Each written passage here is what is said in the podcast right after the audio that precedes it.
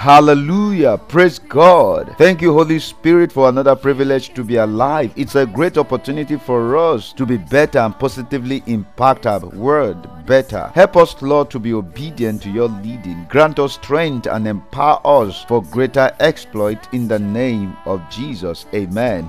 Beloved, this is a new day which God has made, and I know God has great plans for you and your family. And as you go through the activities of today, it is needful that we meditate on the instructions God is sending to us, and I have great conviction that God will do us good in the name of Jesus. Amen. Philippians chapter 3 and verse 1 to 3.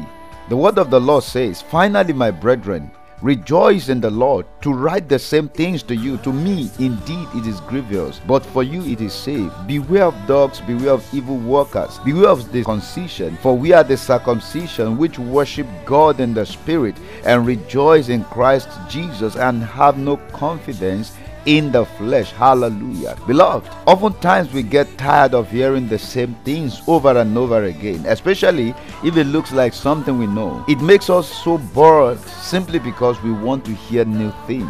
Apostle Paul has written many things to the church with regards to joy in Christ. He says, "Rejoice in the Lord. To write the same thing to you, to me indeed is not grievous, but to you it is safe."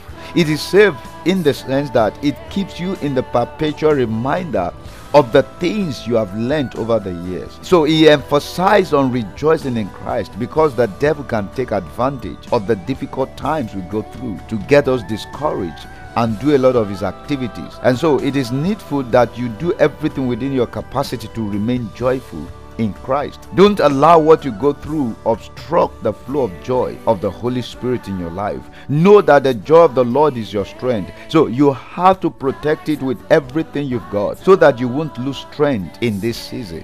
Hallelujah. He went further to warn the believers of certain men who behave like dogs. They want to force them to go through circumcision even more, tormenting their souls and intimidating them because they are new believers. So in verse 3 he said, "For we are the circumcision which worship God in the Spirit and rejoice in Christ Jesus and have no confidence in the flesh." Beloved, we are the true circumcision who worship God in the Spirit and rejoice in Christ. That's our identity. We don't boast in what we have done. We are not proud about our own righteousness, but in the righteousness in Christ Jesus. Hallelujah. Beloved, I don't know what you are going through in this journey of faith. Rejoice in Christ. Rejoice in Christ. You are to bring joy to many generations. Many generations are depending on your joy.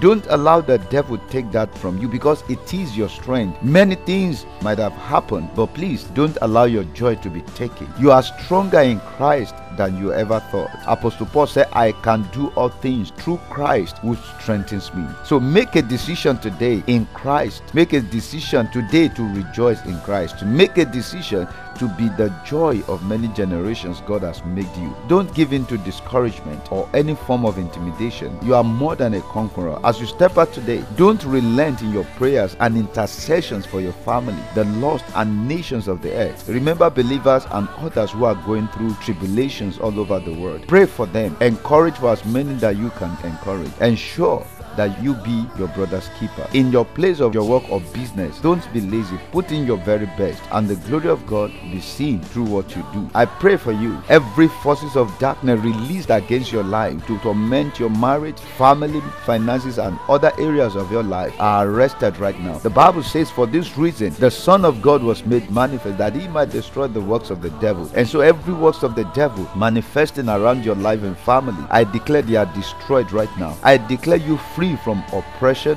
depression, and discouragement. Receive strength in your inner man in the name of Jesus. I decree favor to you on every side. Go and possess your possessions. No power can stop you, because greater is he that is in you than he that is in the world. In Jesus' mighty name, we declare and declare concerning South Africa, Sudan, Jamaica, and Brazil, peace and joy of the Holy Ghost. We prophesy realignment in the systems of government, and we pray that the kingdom of God come and invade these regions in power. We pray for the lost, that the light of the gospel of Christ shine on them. We pray for the saints, that God strengthen and empower them for kingdom advancement in the name of Jesus.